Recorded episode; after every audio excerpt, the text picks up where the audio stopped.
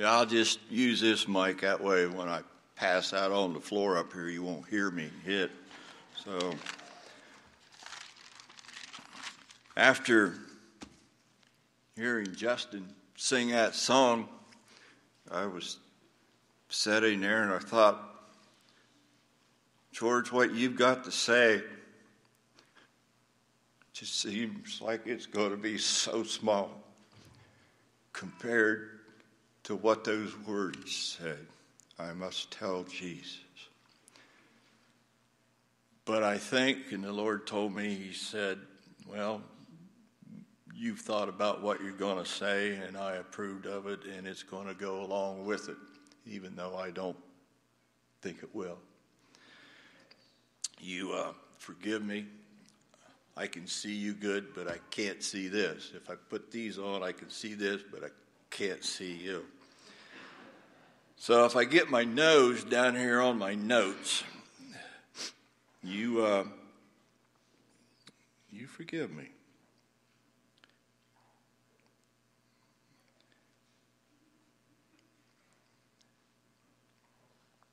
It's nice to have a Bible that you can put in your pocket and get 2,700 different translations and everything else on it, except when you need it, and then it takes a half hour for it to get started.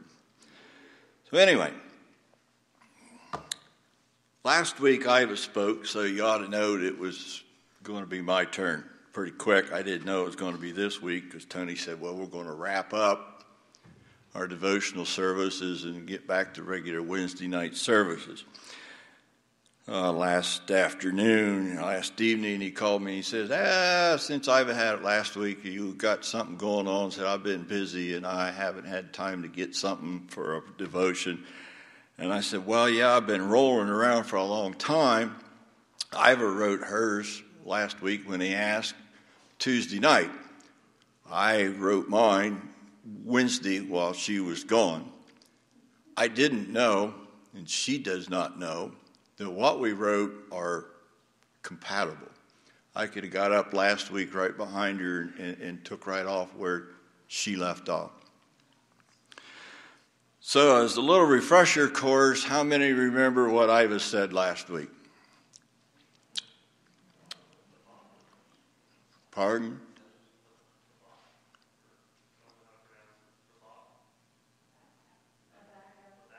Yeah, Habakkuk, Habakkuk, one of those guys. Yeah. She said something that I think all of us have said. You might remember what she said. She said, Lord, do you remember who I am? I'm Iva Bailey. I live at, what is it, 8121 across the street, Briggs Road, crossing the church, Lord. My phone number such and such and such. Do you remember who I am? Well, that's basically about what I want to talk about a little bit. If what I'm going to talk about is silence, not hearing. After Brother Sherm led the singing, and Justin had that nice song. And Brother Tony introduced me, and you sang, and you gave your tithes and offerings. What would you say? What would you think if I just got up here and did absolutely nothing, said nothing, just complete silence, just stood here? You'd probably start thinking after a little while, say, What's wrong with him? Aren't you going to say anything? I can't hear him. What, did he say something? And after a little while, you say, Come on, George, we sang our songs. We're setting a tentative in the pew. We gave our tithes and our offering. We got things to do, places to go. Will you say what you're going to say so we can get on with what we want to do? Nope. I'm just going to stand here. Well, Brother Bailey, how long are you going to stand there? 400 years. yeah, 400 years. that's what I want to talk a little bit about. 400 years of silence. When I did the Christmas play, was writing it, it was easy to get a sketch and an outline from Genesis in the Old Testament through the last prophet Malachi. It's all there, it's all laid out the timelines, who, what, when, where. And it was easy to pick it all up, and that's what we projected. The story of Christ's birth, it's all laid out in the New Testament Matthew, Mark, Luke, and John. It's all right there. That was easy. But someplace, and, I, and, in my mind, I think it was nighttime because I spend a lot of time, like a lot of other old people, can't sleep. So you get up, you sit in your rocking chair, and you look out the window in complete darkness. Maybe you get a cup of coffee and you just sit there and you think. And you think about scriptures, and you think about God, and you think about you, and you think about a lot of stuff. And my mind went to what in the world would people do? And I tried to get in my mind what would people, what did they do, the, the Israelites, in 400 years that they never heard a word from God? What would you do? What would be your reaction when I stood here and said, I'm not going to say anything for 400 years. I lived that long. And your great, great, great, great, great, great, great, great, great, great, great, 20 generations down the road was sitting where you're sitting, and I finally said something to them. What would they think? What would go through their minds? Well, in that 400 years, just to give you a brief idea of what happened, When God doesn't speak, man does. So in 400 years, they wrote books. They wrote a lot of books. They wrote what they called the Apocrypha, if I pronounced that right. And those books contained a lot of things that weren't God inspired. They wrote about, well, the book of Judith, the book of Esther. The Maccabees wrote about the history. There was a lot of books written and a lot of scriptures put in the scriptures that God had set up and gave them from the old prophecy uh, for a thousand years, from David, Psalms, right on through. They added things to that. And when they added to that, it made a lot of confusion. Out of that came the Pharisees and the Sadducees. They couldn't get along. Out of that came a millennial teaching, a rapture teaching, all kinds of non or just God didn't put it in there. They did. Besides, on top of that, in that 400 years, there was Babylon, the Assyrians, the Greeks, the Romans, all with their books and their laws and their religions, all put on the people of God. In my mind, I could see a complete confusion, a complete chaos, noise, if you please, just noise, this and that, and noise in their heads and the teachings and the prophecies and the regulations and the laws that they put on them. We read about them in the New Testament that you couldn't go to the temple of this, You couldn't do that. You couldn't go here. You couldn't carry this. Couldn't get your mule out of the ditch. You can't eat wheat on Sunday. Just all kinds of stuff. And I thought, well, yeah, but then again, what's that got to do with what I'm thinking about, this 400 years of thing? And God made it pretty simple to me. He said, Well, what happened at the end of the 400 years? I said, Well, it's pretty simple. I said, You go to the Matthew, Mark, Luke, and John, they'll tell you all about Jesus being born. He says, Yes, but there was something happened just before that. And I never caught it until I thought about it.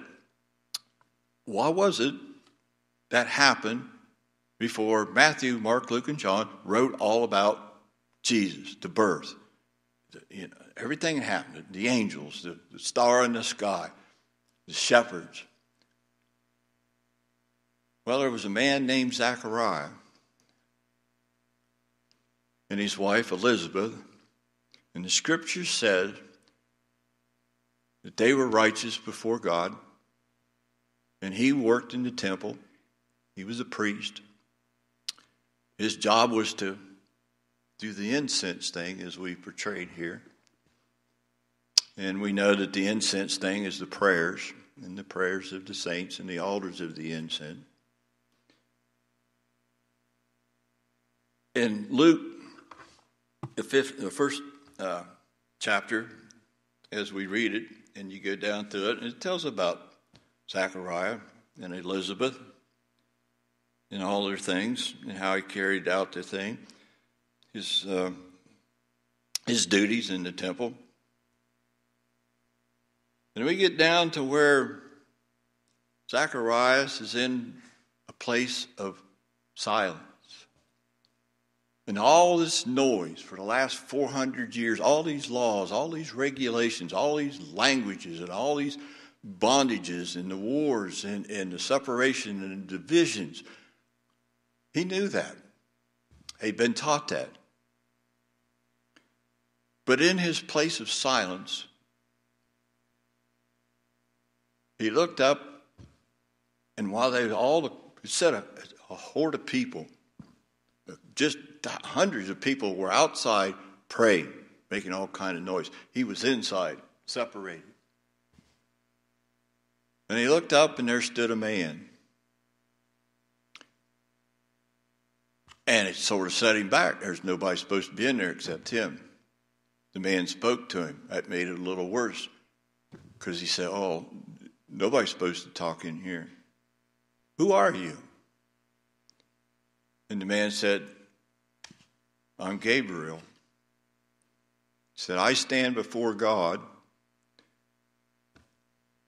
and God has sent me to tell you something. In my mind, I had seen Zechariah thinking about what the last prophet said. Malachi said, In that day I will send complete destruction. I will make you dust. I will destroy your buildings, your temple, and scatter you. I, am sure that man was scared to death because this is the end. This is what the scriptures was talking about. I don't know why he's telling me this. Am I supposed to go out and spread this like Jonah did to Nineveh? Am I supposed to be the one that spreads the news to all the world that it's the end? This is it. This is all there is to it. But in all that confusion, when that angel stood there before him, and all he said was, in the silence, Zechariah. That's all he said. Well, who are you? Why have you here? Why did you come? God sent me. Why? Well, he heard you and Elizabeth praying. What? And you and Elizabeth are going to have a son. I sort of, I sort of thought, now what a way to introduce what the New, New Testament, the, the coming of the Messiah, the, the, the the plan of salvation was to tell an old man and an old woman because they prayed he's going to have a baby boy. He didn't go in to tell him who what John was going to do or who he was going to be. He just said, You're going to have a baby boy. At that, of course, Zachariah was ecstatic. Didn't know what to do. Well, I'm happy, up and down. And then he told him what was going to happen. I would have been the same as Zechariah. I would have said, What? I don't believe you. Uh, now, uh, this is not going to happen. I am old. Elizabeth's old. And the angel said, Well, believe this. You're not going to say anything. Silence once again. In my mind, I could see this old man when he came out, and everybody was outside and praying for him. Said, "What happened in there? We were worried about you because we know and we understand if in a certain time that priest wasn't back out, they had a rope around his leg and they drug him out because they thought for sure he'd done something wrong, and God struck him dead. But he come walking out, but he couldn't tell him what the angel said. Couldn't tell him what Gabriel said. Well, what'd they say?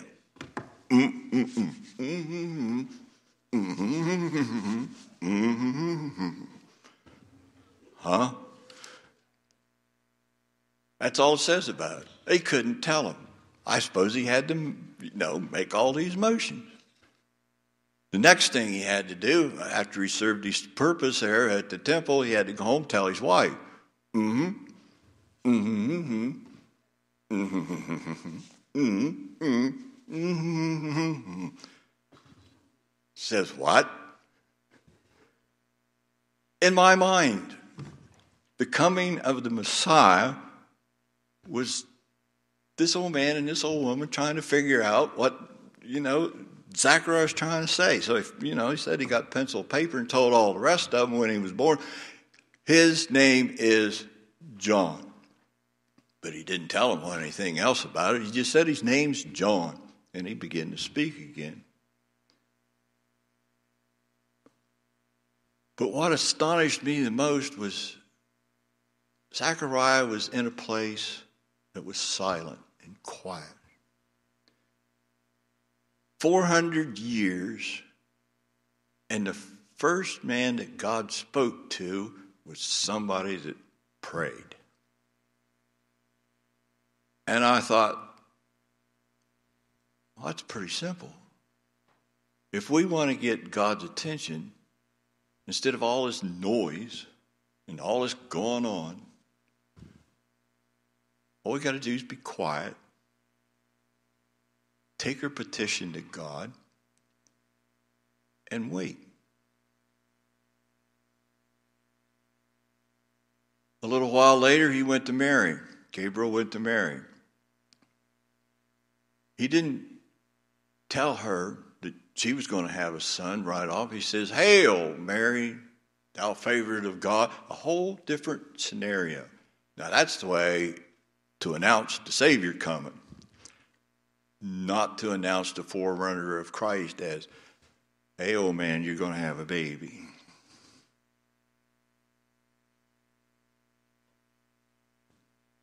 I thought, well, what's that got to do with me? How do I fit in Zechariah and all this other stuff? When he says you live in a world that's full of noise and confusion, do you remember the one Sunday afternoon about, I don't know, 40 some years ago, Iva, about this time, her and I were sitting at a pew God's acres, a lot of people, a lot of noise, a lot of going on. And in my heart and soul, George.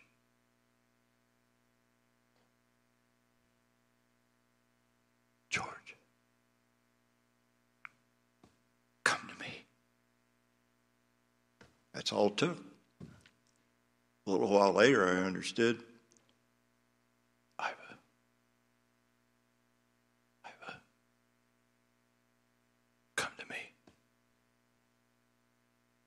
and we got saved.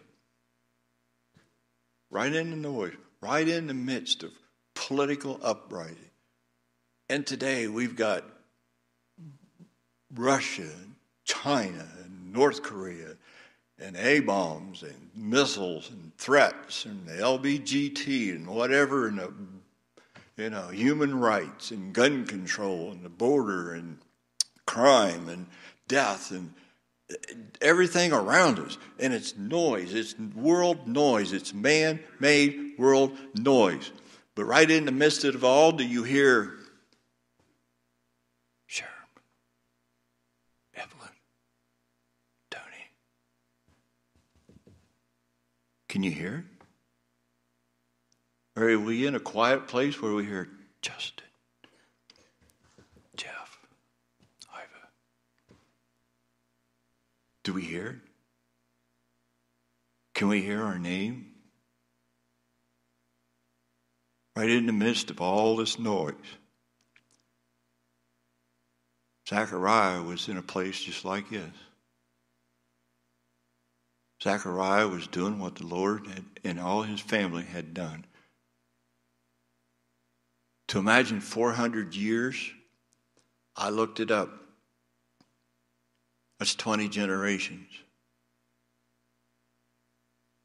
My family, Bailey family, on September 15th, 1620, 1620, he died in Virginia. Now, that's a long time ago. And think and, and it was, he came from England, and I am taken for granted that he fled under the, the Great Migration to get away from the Church of England to come here.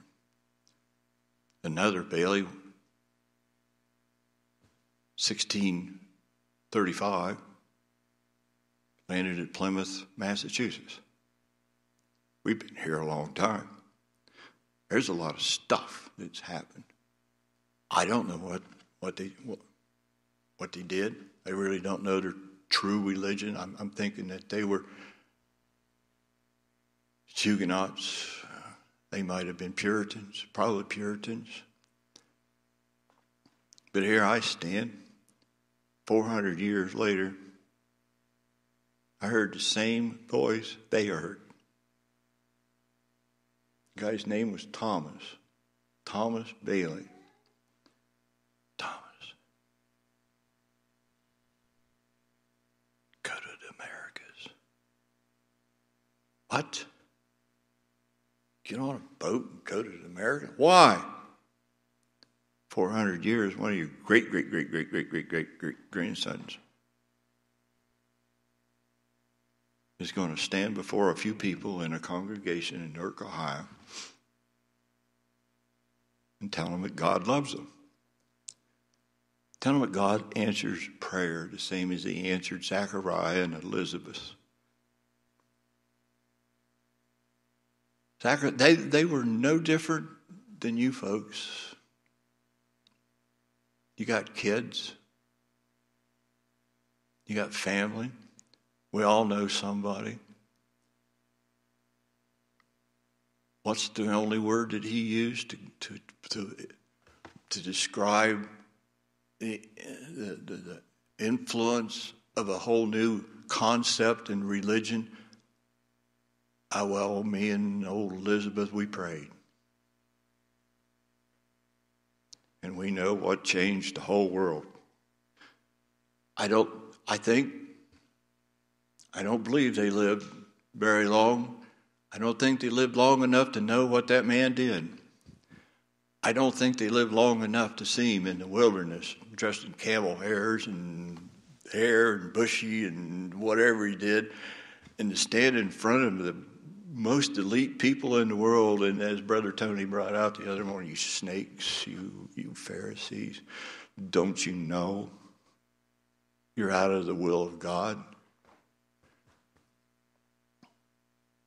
I don't know whether any of us will ever live long enough to see some of these kids over here become what, you know, maybe maybe John did, preachers. I was mother prayed for her family for 70 years. She never seen them all saved. But there's one thing that Elizabeth and, and Zachariah and her mother and you can you can name names and we can be here all night that they definitely definitely know for absolute certainty God answers prayer even through the confusion, even through the darkness. He's there, whether we know it or not. And When Iva says, Lord, do you know I'm here? It's me. And we've all said that. We've all been there. We just, God, where are you? These people are sick. And are they ever going to get well? We prayed for Sister Sarah for what, almost two years. How many others? We prayed for Sister Donna. We don't know what God's plan is for tomorrow, but we know one thing for sure. God answers prayer because, well, the Bible says it did over and over and over. He delivered Moses, the Israelites, Daniel, David, the three Hebrew. You, you pick out a name and put it in the Bible, and God dealt with them. You pick out a name sitting here in this congregation, and I'll absolutely say, God dealt with you and was honest and was true to your soul when he mentioned David, Bob, Tony, George, George. Still small voice in a place where it's quiet changes the world. To wrap it all up, to end what I'm going to say, never give up. praying. Never let go of that incense that Zachariah had. Never walk away from that altar incense until you're completely satisfied with your prayers. That you can know through all the confusion, God heard me. We've got a long way to go. God lets us live for another few years. We, you know, I, I don't know what tomorrow brings. But I'll ask you to do this. When you get down before God,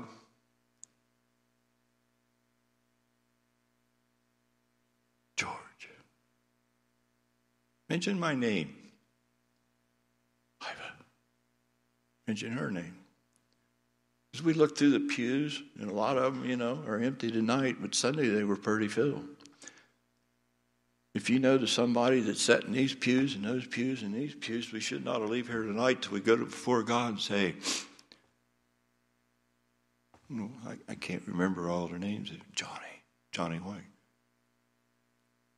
The woman that was prayed for cancer. Zimzax. That's all it takes.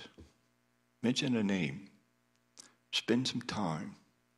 We rush and we go fast. We want to go home. I'm tired. Shut up, George. Sit down. Okay. But before I go, I want to mention your name, Church of God, children, beloved.